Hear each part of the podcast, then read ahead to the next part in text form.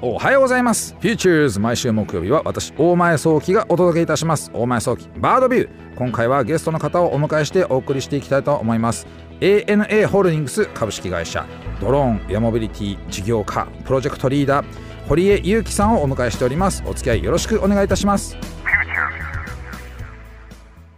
改めまして Futures 大前創希バードビュー大前創希です、えー今回はゲストの方をお迎えしております。ANA ホールディングス株式会社ドローンエアモビリティ事業化プロジェクトリーダー堀江さんです。よろしくお願いいたします。よろしくお願いします。あの堀江と申します。はい、えー今日はですね、えーオンラインで、えーこのようにね、えーこう入っていただいているというふうな形になっておりまして、はい。まあ最近ですねこの形でですねゲストをお迎えする形が多いんですけれどもね、えー極めて便利になりましたよね堀江さん。そそうですね。はい。私は今、パソコンを前に、パソコンというか、あのスマホを前に、はい、お前さんと話をさせていただいてて、普段はそうですよね、普段はあのかなりいろんなところにね行ってらっしゃいますからねそうですね。あの、はい。ドローンの実証実験各地でさせていただいておりまして、緊急事態宣言ながら、まあ、香川とか、香川。はい、あの、大分とかはい。に、あの、対策をしながら、はい。少人数で行ってはおりました。はい、まあ、あの堀江さんですね ANA ホールディングスの会社の中でですねどのようなところに所属していらっしゃるのかというところを少しご紹介いただけますか？えっと、私が今おりますのが、あのご紹介がありましたように ANA ホールディングスなので、まあ、はい。航空会社の ANA の持ち株会社のですね、はい。ANA ホールディングスにデジタルデザインラボという部署がございます。で、はい。このデジタルデザインラボ自体は2016年にですね、えーまあ、ANA グループの中に新たな、まあ、新規事業を、まあ、立ち上げる、まあ、そういう舞台として、はい、えー設立されまして、まあ、はいそのデジタルデザインラボに、まあ、所属をしながら、まあ、ドローンとエアモビリティ事業を、まあ、なんとか事業化させていこうという、えーまあ、プロジェクトをしている形でございます。このデジタルデザインラボというのはドローンの他にもなんかいろいろなことをやってらっしゃるんですかね？いくつかご紹介させていただくと、はい。アバターという事業は、はい。あ20年の4月にあのスピンアウトをしまして、はいはい、えーアバター事業ですとか、あと宇宙事業ですね。宇。宙事業、えっとまあ、将来的にはこの宇宙に、まあ、お客様をお運びできないかということを少し構想しながら、はい。まあ、ベンチャーへの出資ですとか、まあはい。バージンオービットさんとの提携で衛星打ち上げ事業をなんとかできないかということをまあ考えていたりとか、まあ、それだけではなくてあの旅行という形が今後新たに変わっていくとも思っておりますので、はいまあ、その新たな旅行体験を作るような、まあ、そういうサービスを作っていたり、はい教育事業なんかもやっていたりですね、あのはいいろんなメンバーがおります。はい。なるほどまさにあのラボとして、まあ、いろんな方向性に ANA が考えていくというふうなそういう場所になっているってことなんですね。そうですね。はい。おっしゃる通りです。あのまあ、その中で堀江さんは特にこのドローンエアモビリティというふうなところをに携わっていらっしゃるというふうなところだというふうに思いますけれども、まあ、あのはいどのような経緯でですね、このプロジェクトにジョインされたのか、まあ、スタートしたのかというところをちょっとお聞かせいただけると嬉しいなと思います。えっと、2016年4月にこのデジタルデザインラボがまあ立ち上がりまして、はい、まあ、その当時、えっと、4月に立ち上がって、私は7月からジョインして、まあ、5名体制ぐらいで始まったんですけれども、はい。まあ、当時、その、なんていうんでしょうか、 disruptive innovation、破壊的なイノベーションって、まあ、まさにあると思うんですけれども、はいはいはいはい。ANA にとってですね、はい。破壊的なイノベーションって何でだろうと、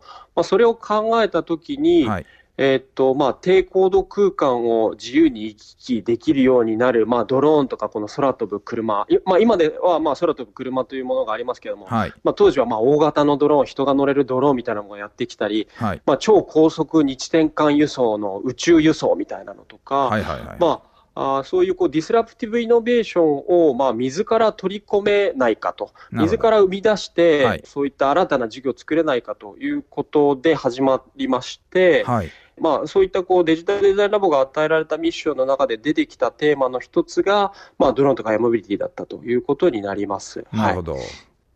あのその中で堀江さんがその join するきっかけになったそういった部分ってのはどこになるんですかね？当時、2016年、まあ、4月立ち上がり当初に、まあ、公募ですね、はいはい。社内公募が出まして、まあ、はい。そこに手を挙げて、でまあ、そこからジョインしたんですけれども、はい。私のあのバックグラウンドが運航技術とか整備とかですね、い。わゆるこう飛行機、このエアラインの中でも、この技術系のそういうあのバックグラウンドを持っておりました。まあ、飛行機が毎日こう安全に運航するために、航空機がどのように安全に運航されているのかとか、まあ、その航空機がちゃんと飛べるように、この安全に整備をしていってる、品質を維持してするために整備してるわけですけども、そういったまあ仕組み作るまあ企画部門のようなところにずっとおりまして、はい、まあ、そういった知見をですね、まあ、新たにできる産業に、まあ、まさに生かしていきたいと思ってですね、まあ、まさにその、えー、立ち上がりの当初、いろいろなディスカッションの中で、まあ、何をやっていこうという中で、はい、まあ、ドローンとかエアモビリティとか、まあ、それからまあ宇宙みたいなことをやりたいという、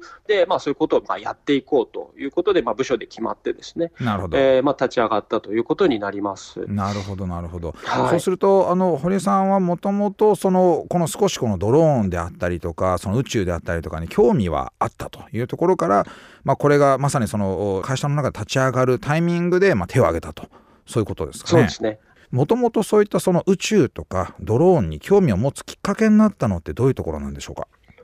そうですね。あのまあ私の中でこうまあこれはこう新たなこのテクノロジーというかこう技術、はい、まあ、そういったものがこう世の中を変えてきてるのではないかなというのは、まあ、結構幼い頃からあの実感がありまして、まあ、それこそこうインターネットがこう発展してきた頃にそれこそ2チャンネルとかができたのは多分小学生ぐらいですし。はいはいはい小学校5、6年生の時に、それこそこうナプスターとか、ナプスター。P2P の、昔ありましたよね。はいはいはい、ね。P2P のそういう技術で、お、何あの、今まで CD 屋に行って、あの、レンタルしてたものがインターネットで手に入るのとか、はい、まあ、あの、まあ、今では合法かどうかはちょっと、ね、あの、さ定かではないところがありますけれども、まあ、当時、まあ、なんかそうですよね。事件的に。起こり始めてはい、子供ながらにこう、そうそう、で、それが事件になったりとか、する中で、こう、技術というものが世の中をもしかしたら変えるんじゃないかということをワクワクしながら感じていたときに、まあ、航空業界っていうのは割とこう最新のテクノロジーが集まっていたりするところでもあると思いますし、はい、まあ、昔からのそういったこう空とか宇宙とかこうワクワクするところですね、はい、まあ、私のこのまあライフワークにもしたいということでこう NA を選んだりする中で、はい、まあ、とはいえこう新たなテクノロジーってどんどん生まれる中でですね、まあ、まさにこの空の新たなテクノロジーの融合が、まあ、このドローンとかエアモビリティとかではないかなと、まあ、そこにまさにこう100年経って、なんて言うんでしょうか、民間航空がこう発展してきた中で、まあ、新たなこの波が来てるんじゃないかの、まあ、そういうことを考えて、すごくワクワクしてですね、なるほど。まあ、そういうことができる、まさにこうチャンスが目の前にあったので、まあ、そこに、まあ、あの手を挙げたと、まあそ、そういう形になります。なるほど、もうあの空に思いを馳せる少年がそのまま、その ANA に、えー、行きまして、そこからこうさらにですね、その宇宙とかですね、さらにこのテクノロジーの未来の方に向かっていくというふうに、まあ、そののような形できっかけでこうデジタルデザインラボに入りドローンに関わっていくことですよね。はい。もうありがたいことにそうですね。いやまあ私もあの空に思いを馳せてですね、まあ、ドローン全体社会を作ろうと思って必死に頑張ってる人間の一人ですので、うん、もう本当に共感するところがあるなと思うわけなんですけれどもこのドローンに少しこの関わっていく中で実際こう何ですかね夢の部分と現実の部分ではなかなかまだ乖離があるのかなと思うわけなんですけれども、はいはい、率直なところ、今はどんなようにこう感じてらっしゃいますか？我々が今 ANA として取り組んでいるのは、はい、まあ、ドローンでですね、まあ、物を配送できないかと、有名なところでいきますと、アマゾンがアマゾンプライムエアという、はい、まあ、ね、注文したものがすぐドローンで届くという体験を作ろうと、はい、2010何年ぐらいからやってたと思うんですけど、ね、まさにそういったようなところを、はい、まああの空の、まあ、今まで安全運航管理を培ってきたこの経験を生かしてですね、はい。まあ、我々としてもこうチャレンジしたいと思ってあのあ、まあ、ドローン配送サービスをですね、まあ、ANA で提供できないかということを目指して今やっていっておりますので、はい、これは結局その安全にこう空を飛んで安全にこうお届けをするというこのなんていうんですか技術のこの進歩および、はいえー、まあ世の中のこの皆様にまあ便利と思っていただいたりこう受け入れていただくその社会需要性というものをまあ、えー、醸成をしていくということに、まあ、すごく力を入れておりまして、はい、まあ、例えばあのまあ、まさにこうドローンというこう先進的なものをですね、はい、が我々としてはこのドローン配送サービスというのはこう地域の社会インフラのような形になるのではないかと思っているので。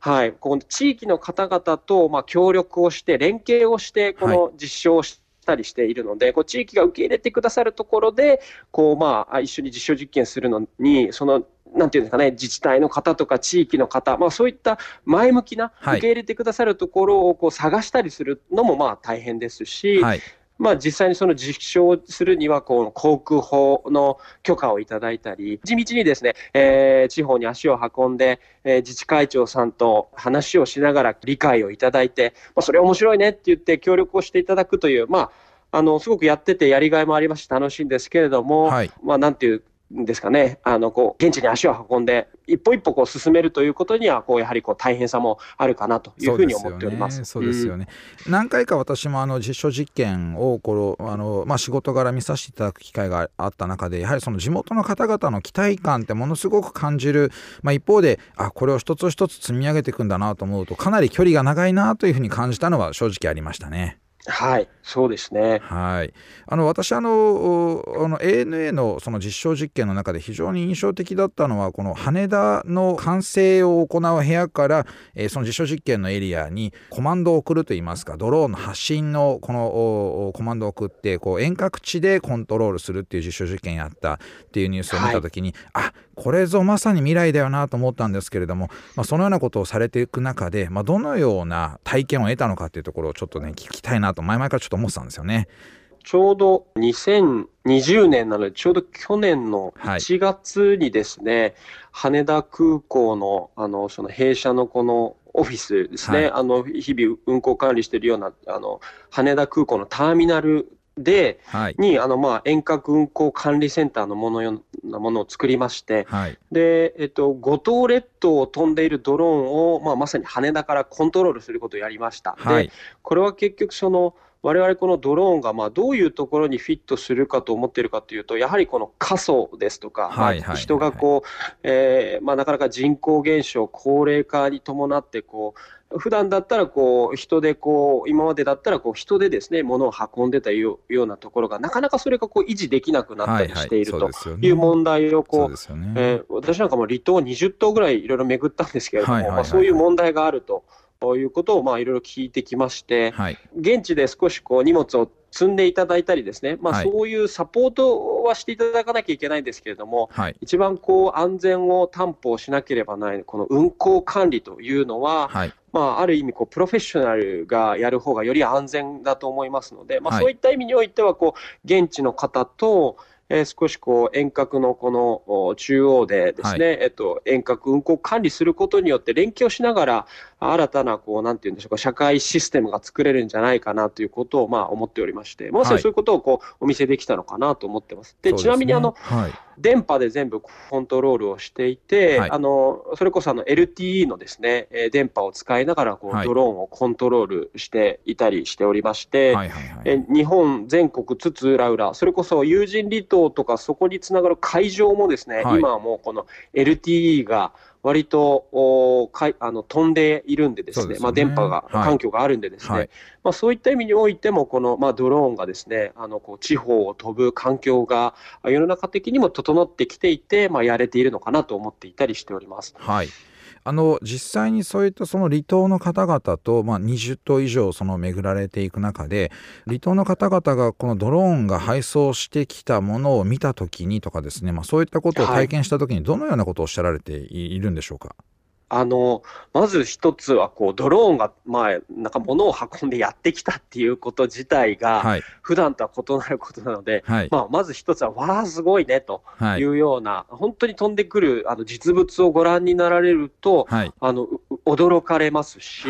えー、それからこう、そのなんかあの飛んできたことを見て、実際に例えば薬とか日用品を運んでこられたところを見ると、はい。はい、えこんなものも運べそうだねとか、なんていうんでしょうか、新たなアイデアがまあ次々に出てくるような、はい、まあ、そういったあのフィードバックを本当にあのよくいただきます。なるほど、なるほど、はい、事業をやっていく上での重要なその種になるといいますか、そういうきっかけになりそうな、そう、ね,、いった部分になるということですよね。そうですね。あの、なかなかこう多分我々もガラケーからこうスマホに変わるときに、はい、スマホを渡されないと、その、いや、ガラケーのままでいいじゃんと。スマホになんて別に必要ないじゃんと思ってたものが、やはりこう目の前にそういったものが現れると、はい、あこれもいいね、あれもいいねと、そのじその新しいものと今のこの環境のギャップに気づいて、はい、新たなこうご要望をいただけるようになるというのは、本当に感じているところですね。なるほど、それがまさにそのこのドローン、エアモビリティのその可能性というふうに感じられるところでしょうかね。そうですね、おっしゃる通りだと思います。はい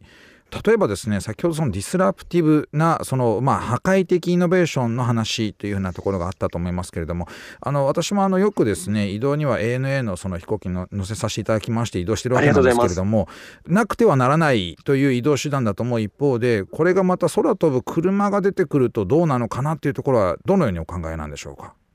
はい、えっと、空飛ぶ車については、そうですね、あのなんて言うんでしょうか、えっと、日本の中でもやはりこのフィットするというか、空飛ぶ車が必要であろうというニーズは確実にあるかなと思ってはおります。まあ、今まではあの過去の歴史も多分移動の歴史がそうで、はい、えっと、新しいこう輸送手段が現れると、あの今まで少し不便だったあ方々が、それを使って移動するっていうのはあるのかな、いや、例えばもしかしたらですけれども、例えば羽田空港に飛行機に乗られるのに、はい、まあ、東京の西部に住まれている方っていうのは、多分おそらく一度こう、新宿とか渋谷とか東京駅に出てきてから、あのまあ、成田空港行ったり、羽田空港に行ったり、この、えー、直線距離で行くと、少しこう近いのに、はい、えー、こう迂回してこなければいけなかった方々っていうのがいらっしゃると思いますし、はい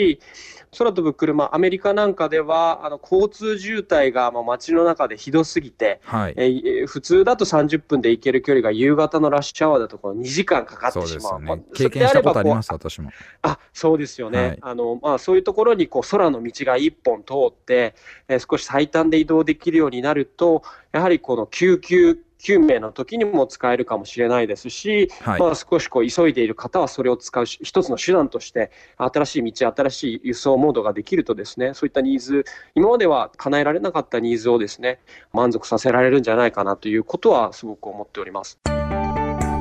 お送りしてまいりました Futures 大前早期バードビューいかがでしたでしょうか、えー、今回はですね ANA ホールディングスドローンヤマビリティ事業化プロジェクトリーダーの堀江さんにお越しいただきましたあの堀江さんがねいつもしてらっしゃる仕事これをですね私あのニュースの中でこう拝見しておりまして ANA の取り組みっていうのはですね非常に先進的で、えー、やはりこの課題の設定がうまいなというふうに思っておりまして、えー、こういった場でねぜひこうインタビューしてみたいなというふうに思っておりました。今日改めて聞きましてこの何て言いますかねこうワクワクが止まらない堀江さんのこのモチベーションこれがですね、えー、ドローンエアモビリティのこのですね社会を作っていくのに欠かせない欠かせないんだなというふうに改めて感じじましたね、えー、一緒にいろんなことやっていきたいなというふうに感じました。さて、えー、番組のメッセージお待ちしております。OD にある番組 Futures のメールフォームからお送りください。OD では番組情報のほか音声ポッドキャスティングも配信しております。また音声ポッドキャスティングは Spotify でも配信しております。Futures お前早期バードビューで検索してみてください。番組 Facebook ページでも情報発信をしております。Futures お前早期バードビュー。私とはまた来週お会いしましょう。